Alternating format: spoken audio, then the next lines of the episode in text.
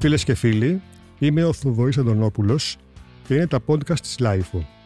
Σήμερα φιλοξενούμε την Άννη Παπαρούσου και την Κλειώ Παπαπαντελέων, δικηγόρους, δικηγορίνες αν θέλετε, πολιτικής αγωγής στη δίκη των κατηγορούμενων για τη δολοφονία, την αποτρόπαια δολοφονία του 33χρονου ακτιβιστή και καλλιτέχνη Ζακ Κωστόπουλου, που διεξάγεται στο Μεικτό Ορκωτό Δικαστήριο Αθηνών.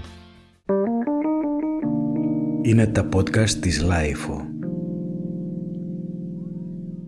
Τον Ζακ Κωστόπουλο, τη Ζάκη, από τα πιο γνωστά και αγαπητά πρόσωπα της ΛΟΑΤΚΙ κοινότητας, οι σοκαριστικές σκηνές από τη δολοφονία του οποίου ξεσήκωσαν διεθνής άλλο, τον σκότωσαν μάλιστα περισσότερες από μία φορές. Υπήρξε εξ αρχής μια εξοργιστική προσπάθεια συγκάλυψης των δραστών, καθώς επίσης δολοφονία χαρακτήρα του θύματος και μετατροπής του σε θήτη, μια τακτική που φαίνεται να ακολουθεί και η υπεράσπιση. Ενώ τεράστιες είναι οι ευθύνες των αστυνομικών αλλά και των διασωστών που βρέθηκαν στον τόπο του εγκλήματος, στον πεζόδρομο της Γκλάδστονος. 3 χρόνια μετά, και ενώ κανείς από τους 6 κατηγορούμενους, τον Κοσμηματοπόλη, τον Μεσίτη και τους 4 αστυνομικούς, δεν έχει καθίσει ούτε μία ώρα φυλακή, η δίκη που ανέβαλε επιμακρών η πανδημία ξανά άρχισε κανονικά στις 20 Οκτωβρίου και εχθές ολοκλήρωσε τις πρώτες 7 δικασίμους. Με την ευκαιρία λοιπόν του κλεισίματος ενός πρώτου κύκλου, δίνω το λόγο στους φιλοξενούμενές μας και προτείνω να ξεκινήσουμε με έναν απολογισμό πιο ποντινά του τι έχουμε δει και ακούσει μέχρι τώρα. Θες να ξεκινήσεις εσύ, Άννη? Έχουμε εξετάσει σχεδόν όλους τους μάρτυρες του κατηγορητηρίου. Έχουν αρχίσει οι μάρτυρες που έχει προτείνει η πολιτική αγωγή. Αυτό που βλέπουμε μέχρι στιγμής και που είναι το πιο εντυπωσιακό είναι η προσπάθεια της υπεράσπισης των κατηγορουμένων να αντιστρέψει εντελώς τους ρόλους. Δηλαδή πράγματι υπάρχει μια συντονισμένη προσπάθεια να τεθεί το ζήτημα ότι ο Ζακ ήταν ο επιτιθέμενος, ότι ο Ζακ ήταν δράστης κακουργημάτων και να αποσοβηθεί εντελώς το ζήτημα της ευθύνης των κατηγορουμένων που δικάζονται εκεί στο Μεικτό Ορκωτό Δικαστήριο, δηλαδή του Μεσίτη, του Κοσματοπόλη και των 4 αστυνομικών. Αυτή είναι μια συντονισμένη προσπάθεια η οποία εδράζεται σε διάφορους υπερασπιστικούς ισχυρισμούς. Ο ένας ισχυρισμός είναι ότι ο Ζακ έπασχε από μια προεγκατεστημένη νόσο και βρέθηκε ατυχώς να πεθαίνει την ώρα που τον κλωτσούσαν. Δηλαδή συνέπεσαν αυτές οι 2 συγκυρίες εντελώς ατυχώς. Και... Μα θυμάμαι, συγγνώμη, ότι και εσύ είχες μιλήσει για προσπάθεια ιατρικοποίησης της δίκης, σαν να δικάζουμε ιατρική αμέλεια. Γι' αυτό το λόγο η υπεράσπιση έριξε πολύ μεγάλο βάρος στην προσπάθεια αποδόμησης της επίσημης ιατροδικαστικής έκθεσης. Έφερε ένα τεχνικό σύμβουλο ο οποίος εξετάστηκε εκεί. Τέλος πάντων, το ζήτημα είναι ότι υπερασπίζονται μια εντελώς παράδοξη ιδέα, η οποία είναι και εντελώς αντίθετη προς τα δεδομένα που έχουμε από την ιατροδικαστική έκθεση και τις τοξικολογικές και τις ιστολογικές εκθέσεις. Αυτό είναι δεδομένο. Εν πάση περιπτώσει ποντάρουν πολύ σε αυτό και είναι ένα σενάριο το οποίο επανέρχεται συνεχώς. Το άλλο ζήτημα το οποίο αφορά τους αστυνομικούς είναι ότι είχαν να κάνουν με ένα επικίνδυνο κακοποιό που ήταν οπλισμένος. Το οπλισμένος είναι ένα γυαλί που κρατούσε στο χέρι του και δεν είχαν καμία δυνατότητα να καταλάβουν σε τι κατάσταση βρισκόταν, ότι έφερε μια τρομερή αντίσταση εκεί κατά την χειροπέδηση και τη σύλληψη που του έγινε από τους αστυνομικούς. Δεν μπορούσαν δηλαδή να τον κάνουν καλά. Το γεγονός ότι αμέσως μετά ο άνθρωπος πέθανε δεν αξιολογείται καθόλου και θέλουμε τέλος πάντων να το περάσουμε ως μια περίπτωση που οι αστυνομικοί άσκησαν την απολύτως απαραίτητη νόμιμη βία προκειμένου να συλλάβουν έναν επικίνδυνο κακοποιό όπως ήταν ο Ζακ. Αυτό είναι η δική τους αντιστροφή των ρόλων που γίνεται εδώ και η αντιστροφή των ρόλων που πραγματοποιείται από τον Κοσματοπόλη και τον Μεσίτη ήταν πάλι ότι είχαν να κάνουν με έναν επικίνδυνο ο οποίος έσπαγε, κρατούσε μαχαίρια, έκλεβε τα κοσμήματα κτλ. Επομένως αυτοί ήταν υποχρεωμένοι να αντιδράσουν κάπως προκειμένου να αντιμετωπίσουν αυτή την κατάσταση και αυτό το έκαναν με τις κλωτσιές. Και στις 2 περιπτώσεις είμαστε σε μια παραδοξότητα, σε μια υπερβολή και σε ισχυρισμούς οι οποίοι έρχονται σε ευθεία αντίθεση με την πραγματικότητα που έχει καταγραφεί από τα βίντεο που έχουμε και ο καθένας μπορεί να διαπιστώσει ακριβώς τι έγινε. Η δική σου εκτίμηση, Κλειώ?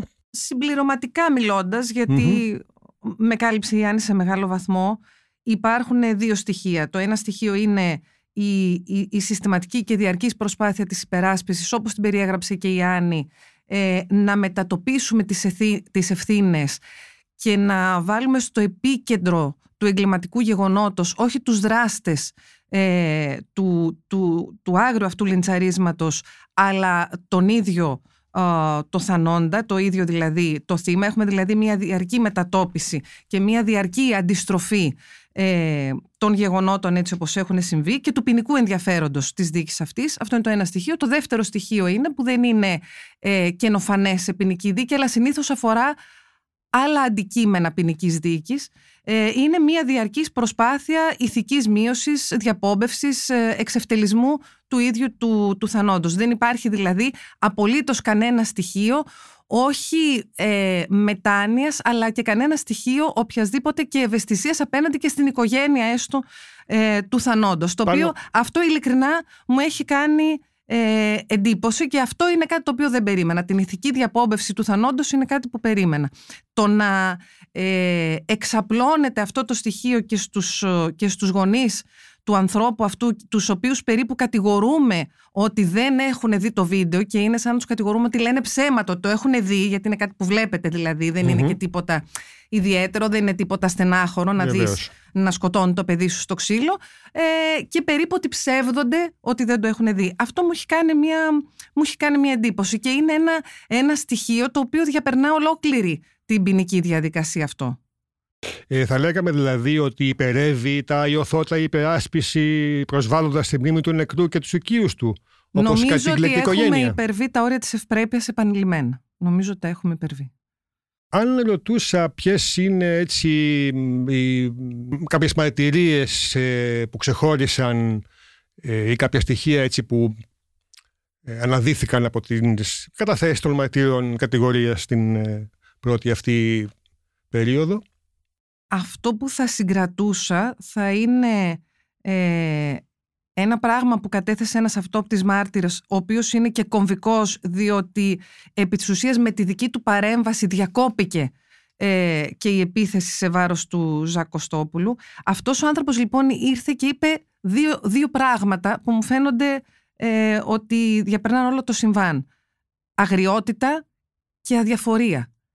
Αυτά λοιπόν που συνέβησαν εκεί, δηλαδή όλος αυτός ο κόσμος ο οποίος παρακολουθούσε χωρίς να παρεμβαίνει, ελάχιστα αυτοί οι οποίοι είτε παρενέβησαν, υπήρχαν διάφοροι βεβαίως που απέτρεπαν και φώναζαν «σταματήστε, μη θα τον σκοτώστε», και αυτό έχει αποτυπωθεί και από διάφορους μάρτυρες, αλλά νομίζω ότι αυτό το πράγμα το εισφέρουν με έναν τρόπο και διάφοροι μάρτυρες που έχουν καταθέσει και στο δικαστήριο, και το ενδιαφέρον είναι ότι αυτό το στοιχείο και της αδιαφορίας το εισφέρουν και μάρτυρες αστυνομικοί, μάρτυρες που ήταν παρόντες στη σύλληψη. Μπράβο. Έτσι. Ναι. Και ο διασώστης. Θυμάμαι υπήρχε και ένας συνταξιούχος αστυνομικός που επίσης... Ναι, υπάρχει μια απάθεια στην περιγραφή του συμβάντος και μια έλλειψη αξιολόγησης αυτού που έχει συμβεί, είτε που συνέβη μπροστά στα μάτια τους, είτε που στη συνέχεια το είδανε στο βίντεο. Εγώ θυμάμαι ότι και οι διασώστες, τουλάχιστον ένας εξ αυτών, έπεσε σε αντιφάσεις μιλώντας για την παρουσία του και τη δράση του. Δηλαδή, μια άλλη τα λέγε έτσι, μια άλλη τα λέγε αλλιώς. Μα ακριβώς, δεν μπορούσε να περιγράψει αν αυτός ο άνθρωπος ήταν λιπόθυμος και άρα δεν μπορούσε να προβάλλει αντίσταση, ή προέβαλε αντίσταση, άρα δεν ήταν λιπόθυμος, και αυτές τις αντιφάσεις τις επισήμανε και το δικαστήριο το ίδιο. Έτσι. Ήταν ο ίδιος που τον κλώτησε κιόλας. Ναι. Μάλιστα. Ένα άλλο που θέλω να ρωτήσω, και θα μπορούσα να ρωτήσω εσένα, Άννη, γι' αυτό καταρχήν, είναι εμένα μου είχε κολλήσει, το είπαμε και έξω, μου είχε κολλήσει δηλαδή αυτός ο τύπος με το κίτρινο μπλουζάκι, ο οποίος εμφανίζεται παντού, λες και ένα δεν ξέρω εγώ τι. Και ο οποίος βέβαια για να τον βρούμε χρειάστηκε να κινητοποιηθεί μέχρι και το Forensic Architecture, που έγινε χθες και κατάθεση η εκπρόσωπος της οργάνωσης στο δικαστήριο, που ήταν πολύ ενδιαφέρουσα, αν και τελικά το βίντεο δεν μας το έδειξαν. Αυτός δεν θα μπορούσε να... Επειδή παραμένει έτσι ένα μυστήριο σχετικά με τον ίδιο και τον ρόλο του, δεν θα μπορούσε να κληθεί από το δικαστήριο... Μα έχει κληθεί. Μα έχει κληθεί. Αλλά δεν βρίσκεται πάλι. Εδώ είμαστε μπροστά στο ίδιο φαινόμενο, ναι, της προστασίας του εντός εισαγωγικών, είναι αγνώστου, έχει κληθεί ως αγνώστου διαμονής. Δηλαδή η αστυνομία δεν μπορεί τώρα να βρει τη διευθυνσή του, να κληθεί και να έρθει στο δικαστήριο. Mm-hmm. Το δικαστήριο θα επαναλάβει την κλήτευση, θα γίνει μια προσπάθεια ακόμα να ευρεθεί. Τώρα, αυτός ο άνθρωπος έχει παίξει ένα κομβικό ρόλο που στην πραγματικότητα δεν καταλάβαμε ποιος ήταν, δεν μπορέσαμε να μάθουμε ποιος ήταν, διότι η αστυνομία δεν εφρόντισε καθόλου να τον βρει, ίσα ίσα μάλιστα έχω μία αίσθηση ότι πολύ συντονισμένα έκανε ότι δεν μπορεί να τον βρει και τελικά βρέθηκε με την παρέμβαση των Forensic Architecture, οι οποίοι απλά δημοσίευσαν το πρόσωπό του, το οποίο φαινόταν πάρα πολύ καθαρά, στα μέσα κοινωνικής δικτύωσης, και μέσα σε 2 μέρες η ταυτότητά του ήταν γνωστή και πήγε και κατέθεσε στον ανακριτή. Τώρα, τι κατέθεσε? Ήταν αναμενόμενο ότι η κατάθεσή του δεν θα έχει και πολύ μεγάλη αξία, αφού έγινε μετά από τόσο καιρό, έτσι ώστε να έχει τέλος πάντων διαφυλάξει τα νότα του, αν είχε κάποια σχέση ειδικότερη με την ιστορία του Ζακ και τα γεγονότα έτσι όπως διαδραματίστηκαν. Αλλά θα ήταν πάντοτε πολύ χρήσιμο να έρθει στο δικαστήριο και να μας εξηγήσει τι συνέβη πριν την είσοδο του Ζακ στο κοσματοπωλείο, που φαίνεται να βρίσκεται με άλλους 2 ανθρώπους έξω από του Βενέτη. Υπάρχει μία συνομιλία την οποία δεν ξέρουμε τι περιέλαμβανε και σε τι κατάσταση ήταν ο Ζακ ακριβώς και γιατί βρέθηκε εκεί και γιατί και πώς μπήκε στο κοσματοπωλείο. Όλα αυτά είναι ζητήματα τα οποία παραμένουν θολά, διότι ποτέ η αστυνομία, παρά την έκκληση της οικογένειας στην αρχή, δεν φρόντισε να διασφαλίσει τα στοιχεία που θα μας οδηγούσαν τέλος πάντων στη διακρύβωση της αλήθειας.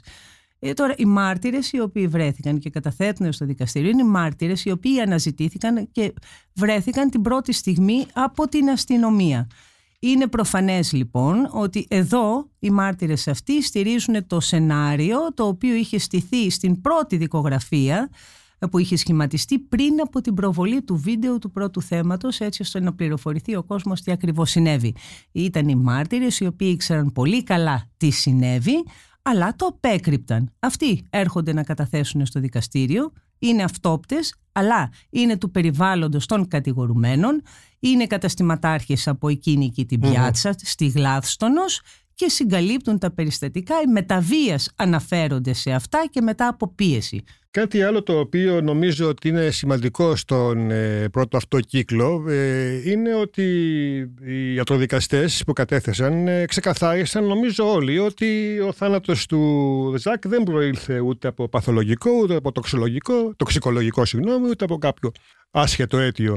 Ότι δηλαδή, πείτε μου και σαν κάνω λάθος, δηλαδή αυτή ήταν η εντύπωση που αποκόμισα. Οι ιατροδικαστές, τόσο οι 2 κρατικοί ιατροδικαστές που διορίστηκαν στο στάδιο της ανάκρισης, όσο και ο τεχνικός σύμβουλος της οικογένειας του Ζακ, ήταν απολύτως σαφείς και απολύτως ευθυγραμμισμένοι μεταξύ τους, τόσο στο στάδιο σύνταξης της ιατροδικαστικής έκθεσης και στη συνέχεια της σύνταξης της έκθεσης του τεχνικού συμβούλου, όσο και στις καταθέσεις του ακροατήριου. Ήτανε σαφής. Τα χτυπήματα ήταν η μοναδική και αποκλειστική αιτία θανάτου του ανθρώπου αυτό. Τίποτα άλλο δεν μεσολάβησε, κανένα αίτιο, καμία παθολογία, καμία παθογένεια, καμία προϋπάρχουσα κατάσταση δεν υπάρχει, ούτε ανακαλύφθηκε, ούτε θα μπορούσε να έχει ανακαλυφθεί, η οποία να οδήγησε ή να φταίει ή να έχει συνδράμει έστω και σε ένα βαθμό στο θάνατο αυτού του ανθρώπου.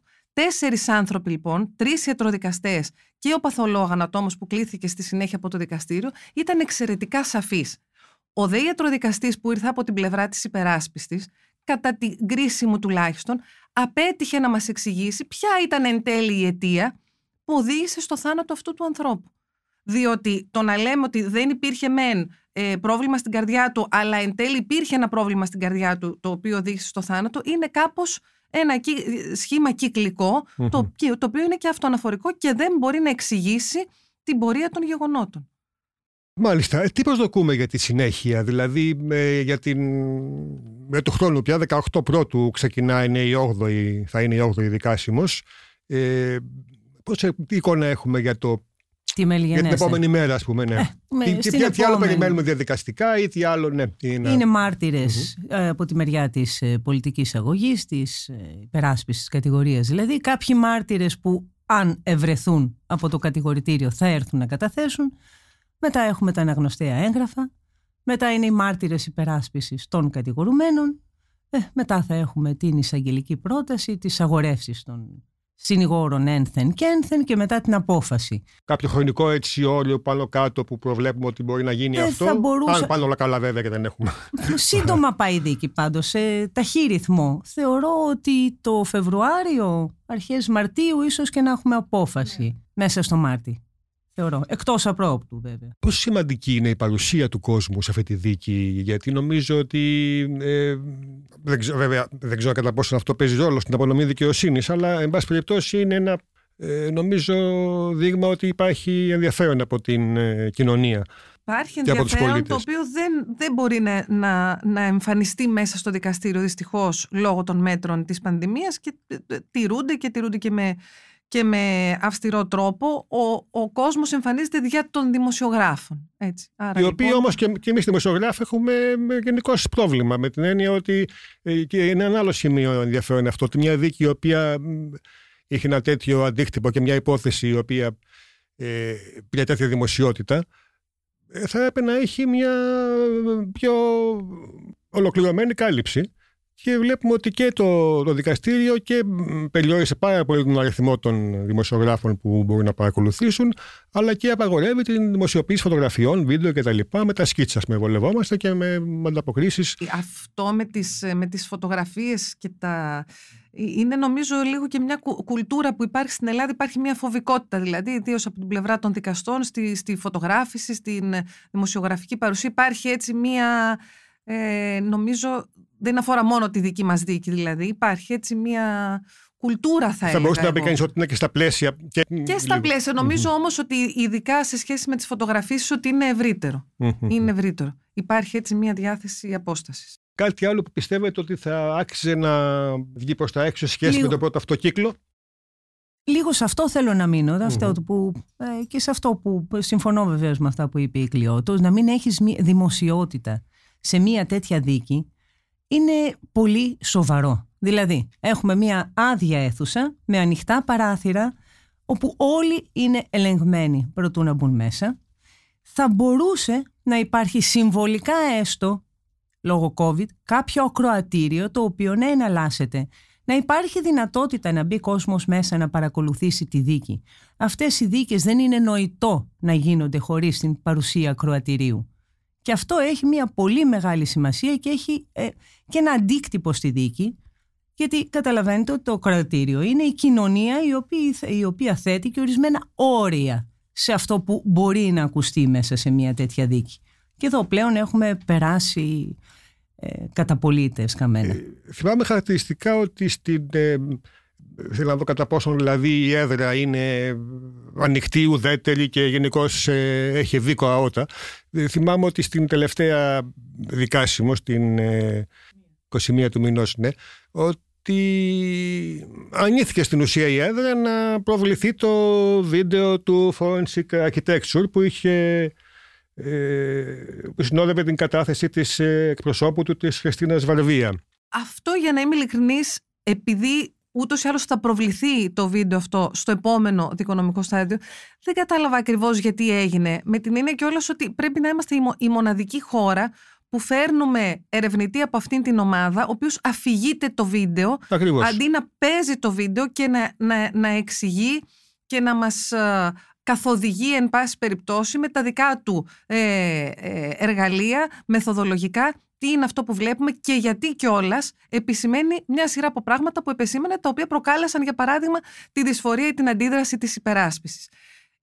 Δεν μου ήταν απολύτως αντιληπτό γιατί έγινε αυτό. Δεν νομίζω ότι θα είχαμε οποιοδήποτε θέμα ακυρότητας εάν το προβάλαμε. Εν πάση περιπτώσει θα έχουμε την ευκαιρία στον επόμενο δικάσιμο να το δούμε και να το αξιολογήσουμε με τον τρόπο που κρίνουμε κάθε πλευρά. Οπότε στις 18 Πρώτου, στην πρώτη από τις επόμενες δικάσιμους, θα έχουμε την... Θα συνεχιστούν οι μάρτυρες στις 18 και νομίζω ότι στην επόμενη πια δικάσιμο θα έχουμε τα αναγνωστέα, άρα και την προβολή και τον σχολιασμό των βίντεο. Καμιά φορά, ξέρετε, σκέφτομαι ότι εντάξει, εμείς όλο το βλέπουμε, σαφώς υπάρχει και το συναίσθημα, σαφώς υπάρχει και όλο το αντίκτυπο αυτό που έχει αυτή η υπόθεση, αλλά σκέφτομαι καμιά φορά και την οικογένεια, η οποία χρειάζεται να το υποστεί αυτό και να το ξαναζεί κάθε φορά. Δηλαδή, δεν ξέρω πόσο εύκολο είναι για αυτούς και πώς φαίνεται στη μεταξύ σας στην επικοινωνία αυτό, αν αντανακλάτε. Προφανώς δεν είναι εύκολο και προφανώς ο άνθρωπος αυτός, η οικογένεια μάλλον, έχει ζήσει τους πολλαπλούς θανάτου του Ζακ. Έτσι, την πρώτη φορά στον πραγματικό θάνατο και στη συνέχεια όλη μεταγενέστερη, είτε ήταν η διαπόμπευση μέσα από τη δημοσιότητα, είτε είναι αυτό που ζουν στη δίκη, είτε είναι αυτό που ακούνε από τους μάρτυρες ή από τους συνηγόρους. Δεν είναι απλό για αυτούς τους ανθρώπους να είναι εκεί και επιτρέψτε μου να σας πω ότι και για μας δεν είναι μια εύκολη δίκη αυτή, όχι απλώς γιατί για τα νομικά της ζητήματα ή οποιονδήποτε άλλο λόγο, αλλά γιατί είναι και πάρα πολύ στενάχωρο να σκέφτεσαι αυτούς τους ανθρώπους και να προσπαθείς με τρόπο που να είναι και δικονομικά επιτρεπτός, εν πάση περιπτώσει, γιατί και για μας έχει κανόνες και όρια αυτή η δουλειά, να τους προστατεύσεις και να περιορίσεις το κακό που υφίστανται, γιατί υφίστανται ένα κακό αυτοί οι άνθρωποι εκεί πέρα. Έτσι. Είναι επώδυνη διαδικασία αυτή. Ένα άλλο ενδιαφέρον στοιχείο είναι αν αυτό το οποίο έχει παραγγείλει και η Ξένια Δημητρίου, η εισαγγελέας του Άριου Πάγου, αν έχει φανεί μέσα από τις καταθέσεις, από την εξέλιξη της δίκης, τώρα το έγκλημα είχε και ρατσιστικό κίνητρο. Αυτό που προέκυψε είναι αυτό το οποίο συμπίκνωσε στην κατάθεσή του στην τελευταία δικάσιμο ο Δημήτρης ο Χριστόπουλος, ο καθηγητής του Παντίου Πανεπιστημίου. Το έγκλημα αυτό λοιπόν είναι βαριά αντικοινωνικό και απολύτως ρατσιστικό ως προς όλα του τα χαρακτηριστικά και δεν αφορά μόνο την ταυτότητα φύλου ή το σεξουαλικό προσανατολισμό του θύματος, αλλά και όλα τα επιμέρους χαρακτηριστικά που του αποδόθηκαν με εικαζόμενο τρόπο. Έτσι. Mm-hmm. Ότι μπορεί να ήταν τοξικομανής, ότι άρα είναι ένα τζάνκι, ότι μπορεί να ήταν κλεφτρώνη, ότι μπορεί να ήταν ληστής. Άρα ένα πρόσωπο του περιθωρίου που δεν αξίζει τίποτα, που δεν αξίζει να ζει και το όπως και να το μεταχειριστούμε εμείς δεν θα το αναζητήσει και κανείς, ούτε θα μας ζητήσει και κανείς τα ρέστα. Αυτή είναι η συμπεριφορά που αποτυπώνεται και γι' αυτό υπάρχει και τόση βία, γι' αυτό υπάρχει τόση μανία, γι' αυτό υπάρχει τόσο μένος. Εδώ είμαι. Οι πράξεις μου, τα λόγια μου, τα γραπτά μου είναι εδώ. Συνεχίστε μέχρι που κάθε παπούτσι που κλωτσά να γίνει στάχτη στο χώμα της κόλασης, έγραφε η μητέρα του Ζακ σε μια επιστολή της. Συνεχίζουμε λοιπόν μέχρι τη δικαίωση.